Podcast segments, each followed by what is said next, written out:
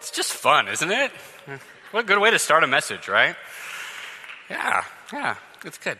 Uh, and, and what a good way to just drive home that, that, that, it's not a way we normally talk about being Christian. You know, it's a lot of, you know, you know we got to be humble, we got to be kind of you know, stern, but, but we are called to stand out like the stars. And, and so I'm really excited uh, to be a part of this message series that we're going through uh, and excited to take you through it. I'm especially excited because I didn't have to preach last week. Dion Garrett had to preach last week because he had to handle this topic that the first way that we stand out in the same way Jesus did is that we have to model the, the same unconditional acceptance that Jesus did. And this is a complicated, messy, and not fun topic. And, and Dion handled it so amazingly. If you have not seen it, you should go on back to our website and you should watch it. I am still chewing on it, wrestling with it, and, and seeing how this can really change my life today. A week later, I'm, I'm still thinking. So if you haven't seen it, Go see it. If you have seen it, right, do you remember? It's a hard thing. It, it takes courage. Uh, it takes, you know, if you start accepting people unconditionally, then they like start liking you more and they want to come over more and like eat your food. And it, it, it just, I don't need that uh, in my life, frankly. But I get to do this week. This week, I get to talk about something a little much, much better, much simpler, much easier. True to life approach, right? This is great. Who doesn't want a true to life approach for their life? In fact, and I know that I'm on safe territory with you guys because we did a, a survey, a worship survey two years ago where we actually asked you what was it that you valued or, or didn't like as much, you know, what were some strengths or areas for growth for us as a church. And the number one top thing across the board that everyone loves about our church is the excellent teaching that we have at, that, at our church. And I can actually brag about that because I wasn't one of the people doing the teaching two years ago when we did that survey. That was Steve Hauer and that was Dion Garrett, and they raised the bar so high for the quality of teaching. And so I know that you're going to be uh, that you're going to be okay with this topic uh, that, that, no one's going to be here arguing with me that we shouldn't have a true to life approach. And, and, in fact, I mean, I can probably just say this and be done, right? I mean, we, can, we can go home half an hour early for once and get a head start on the lunch rush, right? But they do pay me to talk for 30 minutes. So I, I guess I probably need to, to say something. So, so let's maybe look at why we have a true to life approach. What is it that actually makes this thing happen at this church? And, and maybe the first kind of sacred cow I'm going to throw under the bus is that I'm, I'm not convinced that the reason people think our teaching is so excellent is because of the biblical truth of our teaching. Although our teaching is biblically true, I don't think that is the reason why people think it is special or excellent in a different way. Uh, you know, Steve Hauer likes to say, he says, you know, Lutheran, all, most Lutheran preaching is true, it's just not helpful. Um, although, actually, and I'm so, my apologies, I, for, I forgot, he retired two weeks ago. I can't just talk about him like someone I pass in the halls anymore. Like, he, he's now uh, a respected historical source. Like, if I'm going to do this, I got to do this right. So let's do this right. Steve Hauer once said, got to quote him, most Lutheran preaching is true, it's just not helpful. And I, just in the course of some of the jobs and the careers that I've had, I've actually gotten to spend a lot of time in a lot of Lutheran churches all across this country. And I agree with this statement. It is true. I, there is no Lutheran church, and, and even I'll expand it. There are very few Christian churches that are not preaching biblical truth. I think they are, but there's something extra that they are missing that is keeping it from being as helpful and valuable as I think it should, in fact, be. And it's that thing that's missing that I think is what we have. And I think that is then what brings us to this true to life approach. And so I, I, think the thing we're missing is that, er, that, that makes it better is this that we aren't just biblically true, that we have a true to life approach. But again, who can complain about that? None of you are going to stand here and, and tell me this is a bad thing that we shouldn't be doing. So I'll do it for you. I'm complaining about this.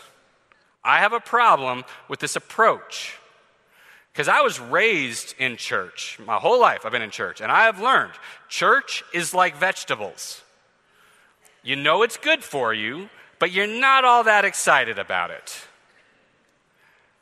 And suddenly, uh, I, I had the experience of coming to a church where I kind of am excited about church. You know, some of you know this. I was here as a member before I was here as a pastor. And, and we looked forward to church every week. We lived 35 minutes away.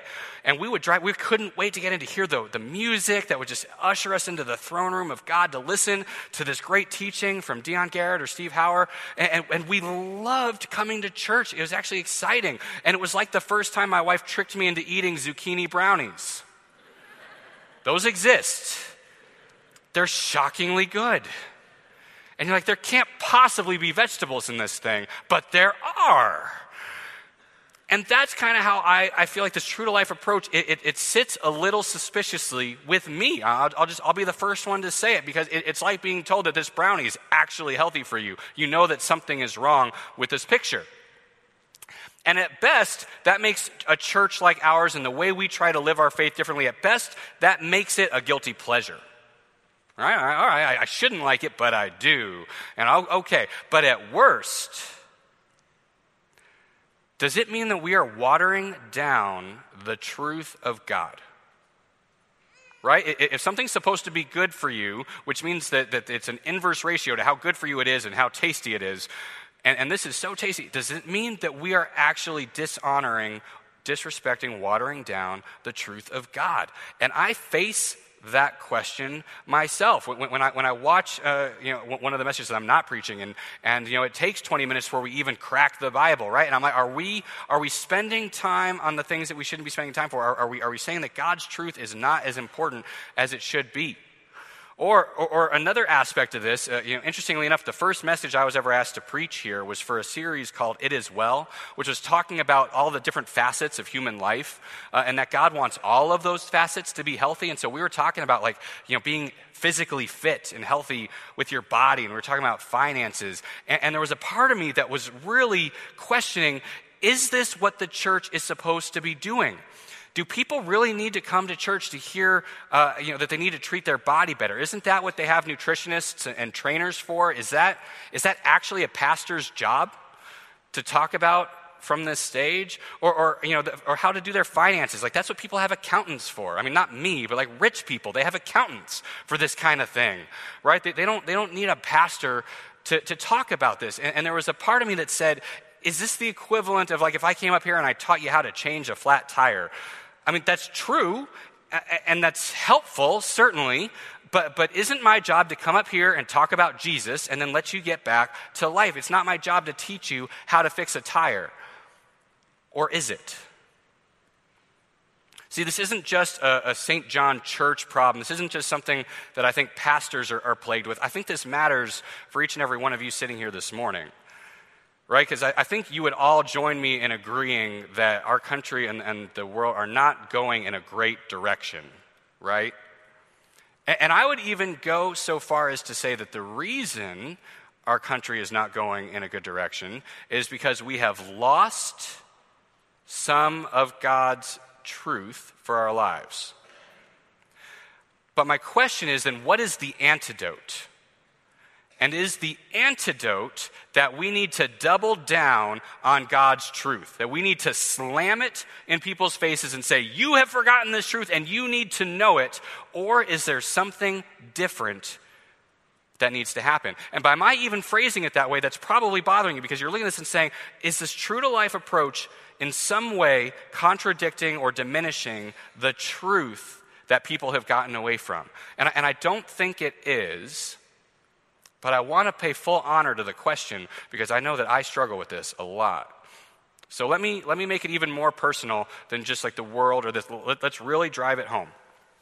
I'm going to ask you a question, and, I, and I want, I'm asking it sincerely. I want you to think about the answer. Picture a kid who, who punches his sister, right? And, and, and the parent comes over, and the parent says, You shouldn't hit your sister. And the kid looks up at the parent, and the kid says, Well, why? How would you answer that kid? Why shouldn't he hit his sister? As I've wrestled with this scenario, I feel like the, the possible answers kind of land in one of two camps. right? The, the first camp is that the answer to why I shouldn't hit my sister is because I said so. I'm the, I'm the parent. I told you not to hit your sister. Don't do it. The second camp, though, the second camp of, of answers is something more along the lines of this. It would be like saying, Because I want you to have a good life, bud. And because I know that if you hit your sister today, you're teaching her that you don't have respect for her as a person. And so then she's going to learn that she doesn't need to have respect for you. And so the next time you do something she doesn't like, she's going to hit you back, and you're not going to like it. Right? It's explaining, it's taking the time to explain the reason behind the truth you shouldn't hit your sister. Now, I don't know which camp you fell in, but I'll just tell you, I fall in the first camp naturally. I think the answer should be because I said so. Because I'm afraid that if I have to explain the reasoning, I've actually subverted my own authority as the parent, right? Like, we're in this relationship, and, and he should just know that I'm the parent, and what I say goes. And if I have to spend time on all this touchy feely, get in touch with your feelings and respect and, and all this other stuff, I, I've actually said that it's like the truth doesn't matter, my authority doesn't matter. And yet, I suspect that the second approach is actually far more effective at actually getting my son to stop hitting his sister. Right? Maybe. So here's, here's my bold hypothesis I want to share with you this morning. I think that truth, all truth, God's truth, absolute truth, objective, pure, from on high truth, all truth is contextual. Let me say it again. All truth is contextual. And I'll even go so far as to say not only that, but without context, truth itself becomes untrue. Without context, truth itself becomes a lie. And so we owe it to people to give them context in order for our truth to actually be true. And I know that's bold, and I know that that might not be sitting well with you. So, so let's spend some time thinking about this. And let me start by saying, I think the Bible backs me up on this. All right, so this is Isaiah 55. This is God Himself talking about His word, His truth for us, okay? And this is the metaphor God uses. As the rain and the snow come down from heaven and do not return to it without watering the earth and making it bud and flourish, so that it yields seed for the sower and bread for the eater. All right? This is a metaphor. My, my, it's going to, like, this rains water and, and provide all this fruit and bounty. So is my word that goes out from my mouth. It will not return to me empty, but it will accomplish what I desire. It will achieve the purpose for which I sent my word. God's word does not come back to him empty. God's word accomplishes its purposes. And so if I stand here and I preach to you a message that is so boring and disconnected from your life that you leave completely unfazed, unchanged, like, eh, I sat through it, I did my duty, and I left, and, and your life is no different, you saw no connection of God's word to your life, then I actually think I did not preach God's truth to you.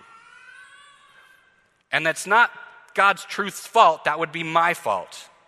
Because I didn't make it contextual, because I didn't make it true to your life. And so, even though I might have gotten those words from the Bible itself, if I didn't connect them to you in your life in a way that was meaningful, then it was no longer God's truth. And I am no longer being faithful to the commission I've been given. And in the same way, as we ourselves look out at the people around us, the, our loved ones, and even some of the people we don't love all that much, and, and we think about how we, we apply God's truth to them and their lives. And, and, if we can stand and say, Oh, I stood up for God's truth and I laid into them and I let them know God's truth, and, and you say, and, and now they don't speak to me anymore. And I look at this metaphor that God Himself used and I say, Well, then if you're not seeing fruit from the way you're applying God's truth to these people's lives, then my suspicion is that you're not actually doing God's truth anymore. See, if you lose the contextual approach, if you lose this true to life application, then we've actually lost the truth itself. And so we owe it to ourselves, to the people around us, to make sure that we build the context so that when we get to God's truth, hearts and eyes are opened and able to receive it in a way that will bud and flourish and bear fruit. And that is why I'm now 10 minutes into the message, and we're just now going to get to the passage. But now we're going to do it because I think your hearts are open. I think you're, you're ready for some budding and some flourishing, and this is why we do it this way. So here we go a true to life approach, and we're going to be in Matthew 12. All right? And so Jesus and his disciples, this is when he's doing his ministry. He's walking the earth. And at that time, Jesus went through the grain fields on the Sabbath. This is important. He did this on the Sabbath. His disciples were hungry and began to pick some heads of grain and eat them. And when the Pharisees saw this, they said to him, Look, your disciples are doing what is unlawful on the Sabbath. Okay? So let me give you some context. This is, this is God's truth, right? This is one of the core laws that God gave his people. It's one of the original Ten Commandments, which says you don't work on the Sabbath. It says you can't do these things. You got to rest. You got to dedicate the Sabbath to God alone. All right, and this isn't just like today where we're like, oh, you really shouldn't work on the weekends. You know, it's not good to overwork yourself. Like, this was actually a, a, a, civil law. Like, you could be punished for this law. And not only that, it was one of the first ones, okay? It was like one of the first 10 laws of the country. Uh, and so, like, it was a big deal. You can't mess with this law. All right? So now let's see Oh, and, that, and, actually, and before I get there, and then to say this as well, that, that this, this law actually had some historic precedent for them, and so I want to show you now what that is. So, so this is when Jesus is walking around, but now I want to take you back in time a few hundred years uh, to when the law was first given, when God first said to them, hey, this whole Sabbath thing, you can't do work on the Sabbath, right? All right, so God's just given them this law to his people, and he says this While the Israelites were in the wilderness, a man was found gathering wood on the Sabbath day, right? Okay, this is a big deal. God just gave us this law on the Sabbath. He's gathering wood. Not only that, does this sound pretty similar to what Jesus' disciples did? Right? Okay, he was gathering wood on the Sabbath day. And those who found him gathering wood, they brought him to Moses and Aaron and the whole assembly. And they kept him in custody because it was not clear what should be done to him. The law was so new, they didn't have a punishment for it yet. It's like my kids, like they break laws and they're like, Are we going to be grounded? And I was like, I, I, didn't even give that to you yet. I didn't know you knew about grounding. Like they don't know what the punishment is. They know it's a law, they know you can't work on the Sabbath, but they don't even know the punishment. So let's go ask God, What's the punishment? Here's the punishment. Then the Lord said to Moses, The man must die. The whole assembly must stone him to death outside the camp. And so the assembly took him outside the camp and stoned him to death as the Lord commanded Moses. Can you imagine if this was the consequence for working overtime? Aren't we glad we've kind of shifted on this law a little bit? But this is a big deal. I need you to put this in perspective. This is not some kind of theoretical religious debate that the Pharisees and Jesus are having. Oh, what, you know, what does the Bible really mean? You know, does it really mean? No, they've got stones in their hands. And they are waiting to see how Jesus answers this question. And if he answers it badly, they will beat him to death. God's truth is serious, guys, right? So let's see Let's see how Jesus answered. What did he do? He answered, Haven't you read what David did when he and his companions were hungry? He entered the house of God and he and his companions ate the consecrated bread. Consecrated bread, guys, which was not lawful for them to do, but only for the priests. Only the priests can eat the consecrated bread. Or haven't you read? And again, I want to call this out. You notice he said it twice. Haven't you read? This is super insulting right? This would be like going to your doctor because you have some symptoms and being like, Haven't you read what WebMD says about my symptoms? And your doctor's like, I'll show you some symptoms. You're like, no, I'm, I'm pretty sure. WebMD says it's lupus. And, and, and, you know, guys, I've watched a lot of House and Grey's Anatomy. It's never lupus, okay? It's never that. All right, but this is that kind of conversation. These are the Pharisees. They do nothing but read God's law. They do nothing but read God's truth. And Jesus is saying, well, haven't you read? Haven't you read in the law that the priests on Sabbath duty in the temple, they desecrate the Sabbath, and yet they are innocent? And I'm personally very glad he called this out since I work every Sunday. I'm glad that priests have an exemption. I tell you that something greater than the temple is here. If you had known what these words mean, I desire mercy, not sacrifice. And again, if you had known what these words mean, he's saying if you'd had the context, guys, if you put God's truth in the context it was meant for, then you would understand I desire mercy, not sacrifice. And you would not have condemned the innocent. For the Son of Man is Lord of the Sabbath. All right, so notice what, what he's doing. You know, he, he's, uh, a couple things I want to say. One is, one of the concerns when we have a true to life approach at this church is that, is that in some way that means that we're diminishing the authority and the power and the importance of the Bible. But, but that's not it at all. I mean, notice Jesus here. He, he actually had to know the Bible better than the teachers of the law knew the Bible. And for those of us that want to have an effective true to life approach, it, it's not an excuse to ignore biblical teaching. It's in fact requiring us to go the extra mile to make sure that we've applied it to life. We can't just say in a vacuum, oh, the Bible says this. I don't really know what it means, but I know it says it, so it's got to be important. We've got to actually say, it says it, and here's why it matters, which is what Jesus did. So he knew the Bible better. He gave them the context. He gave them two real to life examples, things that happen that he says, look, don't, doesn't this help you with your understanding of the law? Spoiler alert, it doesn't, because here's what happens next. So, going on from that place, he went into their synagogue, went to church, right, where you're just supposed to preach the truth. And there was a man with a shriveled hand looking for a reason to bring charges against Jesus. So again, this isn't just like 30 days in the slammer. They've still got the stones in their hands. They asked him, Is it lawful to heal on the Sabbath? And he said to them, If any of you has a sheep and it falls into a pit on the Sabbath, wouldn't you take hold of it and lift it out? Course you would. And how much more valuable is a person than a sheep? Therefore, it is lawful to do good on the Sabbath. You see, see what Jesus did. He tried to engage with them. He tried to have biblical debate. He tried to just kind of keep it in the realm of what's God's truth. But finally, when they kept arguing, he just said, Guys, let's just make it real to life. You're not going to get these examples? Fine. Let's talk about your sheep. No responsible homeowner would leave a sheep in a pit. You guys know this. Let's not you know, get distracted and caught up in, in, oh, what is the truth? What's the... Let's just look at a real to life situation and figure out what's going on.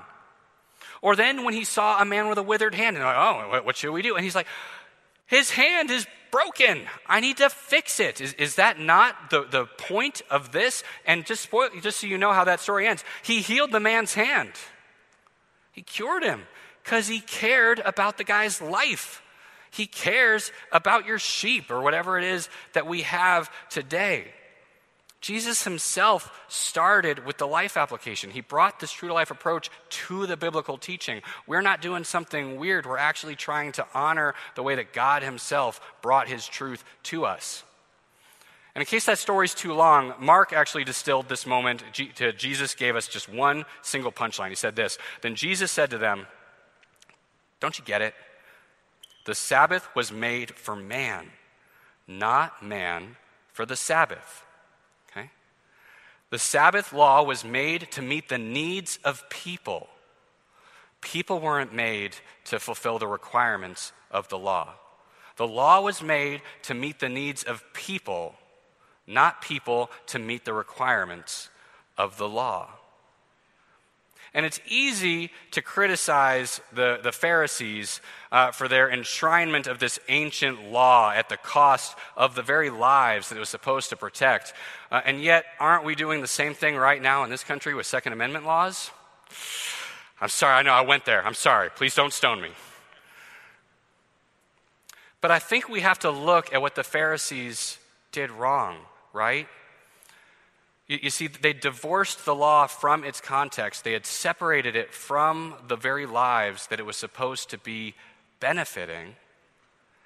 And that's why when they were confronted with God Himself, the truth giver Himself, they got God's truth wrong. And I think we have to be the first to question our own assumptions about God's truth and God's law ourselves. And so the first one is this that, that, we know that people are leaving the church, they're leaving the faith, and it's especially happening in the next generation. And I think so many people assume It's because the truth is too hard or too judgmental for them. And oh, they just don't have the stomach for it. You know, this next generation, they, they, don't, they, they can't stand the, you know, the, the tough things. And, and, and I don't actually think that's it. In fact, David Kinnaman, who's a, a, a Christian researcher and, and, and surveyor, uh, he, he's asked them why they're leaving. And it's not because the truth is too harsh or it's too, too judgmental. They're leaving because it is so irrelevant to their life. They're going, I got sheep in pits. I got people bullying me online. I, I, got stuff going on. And, and someone comes in and says, God loves you, have a good day. That, that doesn't connect to my life. And so they're gone.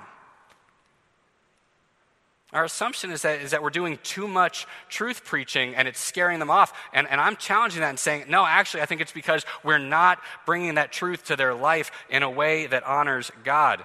And when we reduce it to this dichotomy, and again, I'm the first one who's guilty of this, when we're like, oh, we just got to double down on God's law, you know, you know get away from this touchy feely, uh, you know, Jesus stuff, I have to question my own assumption. You know, a renowned pastor uh, historian, author, and leader once said.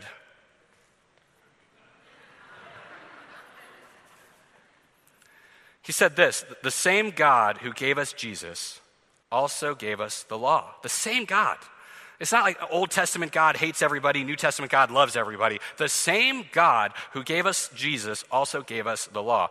And, and this is the key. And he gave them for the same reason for the same reason. Jesus, who loves everybody, law that makes you feel bad, it's the same reason that he gave it to us. And when we separate, like, oh, we got to double down on law, too much Jesus, uh, uh, when we, when we act like those are different things, or like one is watering down, one isn't, we're actually violating the, the truth, the contextual truth of what God has for us. And, and so that's this that, that God disciplines us with his law because he loves us. God saves us because he loves us. It's the same context that undergirds both sides of that equation. So, as I struggle with what does a true to life approach really mean, for me it boils down to what is the actual context I need to make sure I have before I lay a truth on someone else. And so, this is the context that I hold myself accountable to. God loves every person on this earth as his own child. God loves every person on this earth as his own child. So much so that he was willing to sacrifice himself for each and every person on this earth. I, I, I want to go back to that question I asked you at the beginning about the kid who asked, Why, I, why should I do this? And, and I want to actually raise the stakes. All right? Now it's not just that the kid hit, hit their sister, it's that that kid is now standing and playing in the middle of the street. And you can say, you, you, know, pull them out of the street and you can wag your finger and you can, and you can and say, I, I told you, because I said so, you got to stay out of the street. I told you, no playing in the street because I said so. But if they don't have enough context to understand why you said so, they're not necessarily going to take that any more seriously than, than all the other rules we have. And would a parent look at their kid in the street while a truck is barreling toward them and be like, I told them not to play on the street. Now we'll see what happens. I shouldn't have had to give them context. They should have just known that when I said something, I meant it because it was serious. Or, or in that moment, would we say, I wish I had taken the time to make sure that my kid understood why he couldn't play in the street because I love him and I don't want him to die? And it explains why we look at Sabbath laws or things like that in the Bible. And, and maybe it seems like God is being inconsistent, but He's being no more inconsistent than a parent who sees a kid in the street and, pulls them out and punishes them and disciplines them so that they learn for next time. Or the same parent that sees a kid in the street and the truck's barreling toward them, and the parent, instead of lecturing them, dives in the street and knocks their child out of the way and dies to save their kid's life. The parent didn't change, the truth didn't change, the situation changed. And that's why that parent acted differently.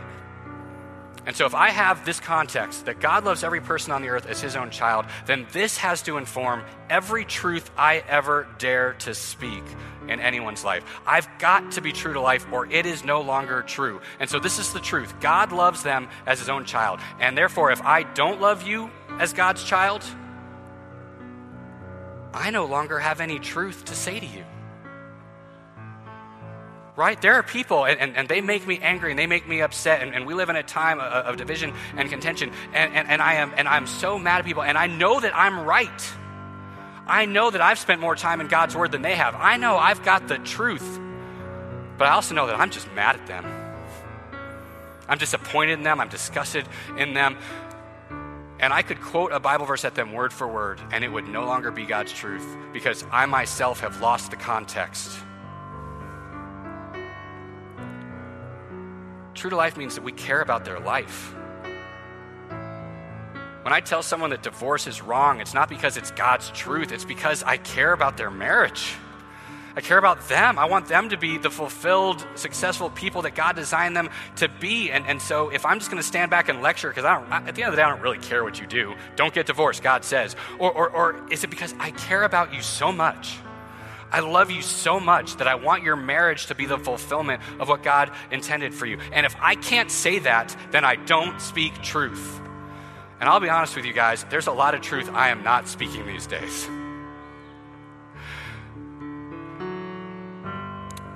Because true to life means that I have to care.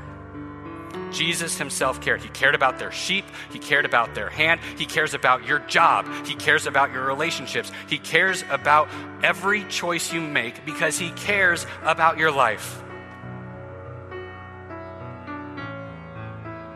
And we owe it to our loving Father to pay that forward. We owe it that if we want to be truth speakers, then that first means that we have to be love and care speakers that we have to love and value someone else's life more than our own so that we can then speak truth to it. And that is what a true to life approach has come to mean to me. Amen. And now, to help you with some of the context, I invite you to join me in this next song uh, as we drill home this contextual truth that God is your Father who loves you.